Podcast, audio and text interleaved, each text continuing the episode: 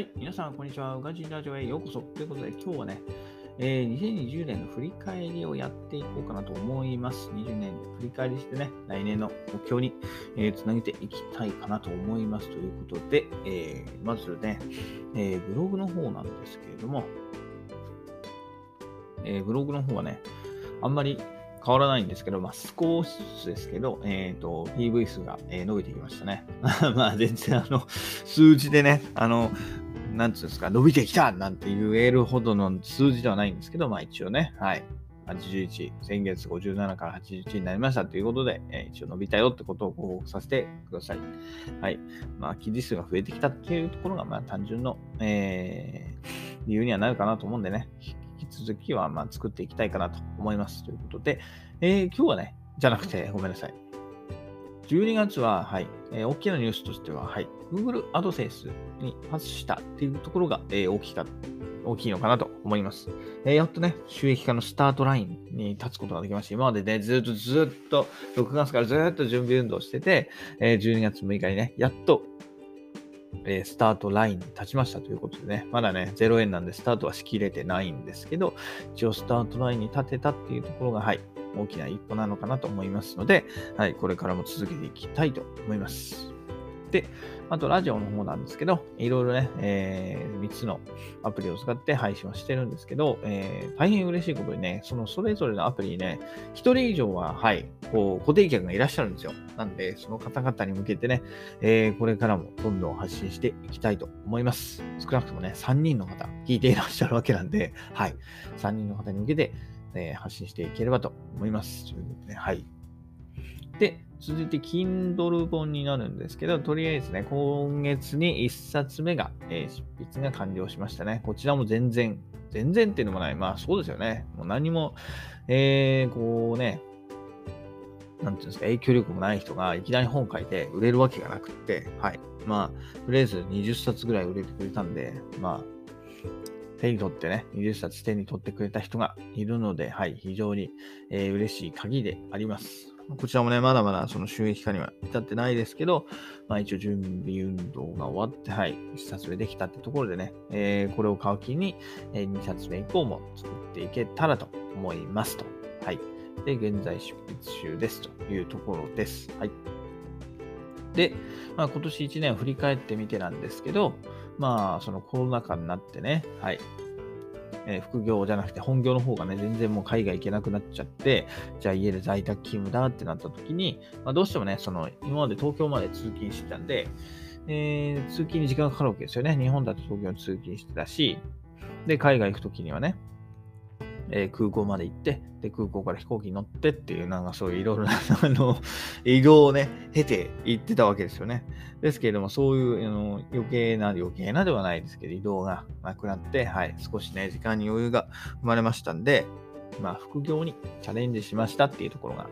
大きいですね。まあ、このラジオなんかも、まあ、その副業の一種と言っても過言ではないんですけれども、まあ、ブログ始めて、ラジオやって、で、Kindle 本も書いてっていうところですよね。はい。えー、非常に、えー、なんですかね、自分にとって大きな一年になったんじゃないかなと思います。はい。で、資産形成の方も、えー、米国株、高配当株、米国高配当投資、株投資、えー、を今年を始めましたね。えー、一昨年から株式投資をやってて、一昨年はね、単純に積み立て NISA しかやってなかったんですけど、積み立て NISA やってもね、今の生活は楽にならないですよね。ただその貯金が株式投資になりましたよっていうだけで、じゃあその株がね、えー、何か配当金だったり、こう、ね、ちょっとした利息を生むんかと思ったらそうではない。売らない限り株はね、はい。ただ数字のお遊びにしかならないので、えー、そんだったらもうちょっとね、はい、日々の生活が楽になるような投資したいなっていうところで、えー、米国株の高配当投資を始めました。で、そちらの方はね、えー、今年はそのコロナ禍ってところで、だいぶね、あの株価が下がったところで、えー、買うことができたんで、はい。えーと、結果としてね、えー、今月の配当実績だけで計算すると、月2万4000円入るまでに成長してくれました。えー、大きいですね。この2万4000円が生み出す、えー、お金っていうのはもうね、株を手放さない限りは、はい、もらい続けることができるのでね、非常に、えー、感慨深いものがありますと。で、あとはね、まあ、新しい資産ということで、Twitter のフォロワーですよね。ということで、Twitter を始めました。まあ、まだまだね、えー、100人程度、はい、弱小の、えー、チャンネル ではありますけれども、まあ、少しずつね、はい。まあ、1年目なんで、少しずつ、はい。1年1年少しずつ伸ばしていければなと思いますと。はい。で、あとはその他としてはね、まあ今年は育児休業したり、まあ定職活動もしてね、新しい企業との面談とかもして、はい。何でしたっけ、えー、職務経歴書とか初めての書類書いてみたり、はい。あとは税金の勉強なんかもして、えー、だいぶ充実した1年になったんじゃない？本業以外がだいぶ充実しましたね。本業の方は、はい、全然海外行くこと回か、1回海外行っただけなんで、えー、本業の方はね、全然、えー、充実してはないというか、あんまり、うーんね、大変ではなかったですけども、まあ、その分、副業がね、だいぶいろんなことにチャレンジできたかなと思います。で、このままね、はい、続けていけたらと思います。で、あとは、プライベートの方で言うと、まあ、最大のニュースは何よりね、まあ、大師が誕生した頃かなと思います。はい。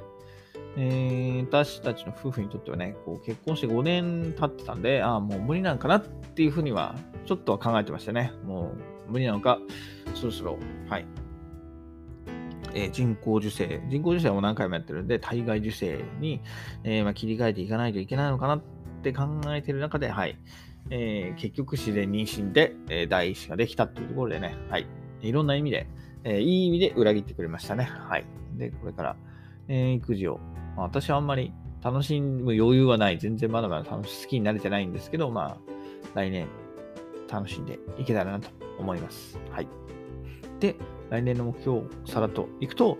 えー、まずはね、ブログはま引き続き更新していきますと。で、まあ、もうラジオもそうですよね。ラジオも、えー、腐らず更新していきますということで、はい、頑張っていきます。で、Kindle も同じですね。Kindle は月1ペースで、まあ、10冊ぐらい書ければいいのかな、なんて思ってます。はい。とりあえず、なんですか。育児休養期間中がね、はい。えー、重要かと思いますので、その辺で、はい。この間にしっかり、えー、自分に定着させていけたらと思います。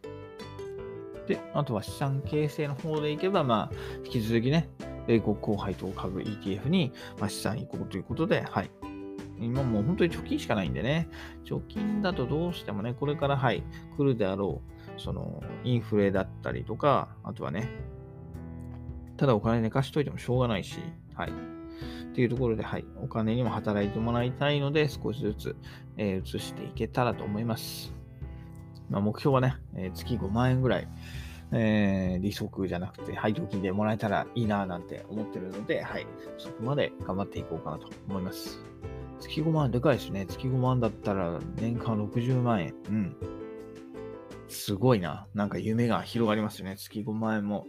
寝ててお金が入ってくれば。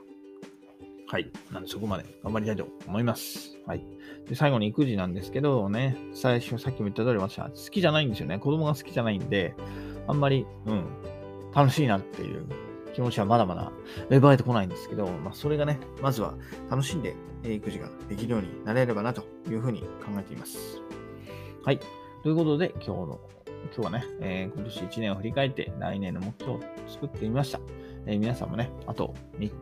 2日ぐらいあるので、えー、今年を振り返ってみて、来年の目標、立ててみてはいいんじゃない、立ててみてもいいんじゃないでしょうか。ということで、はい、今日は終わりたいと思います。それでは、また明日。バイバーイ。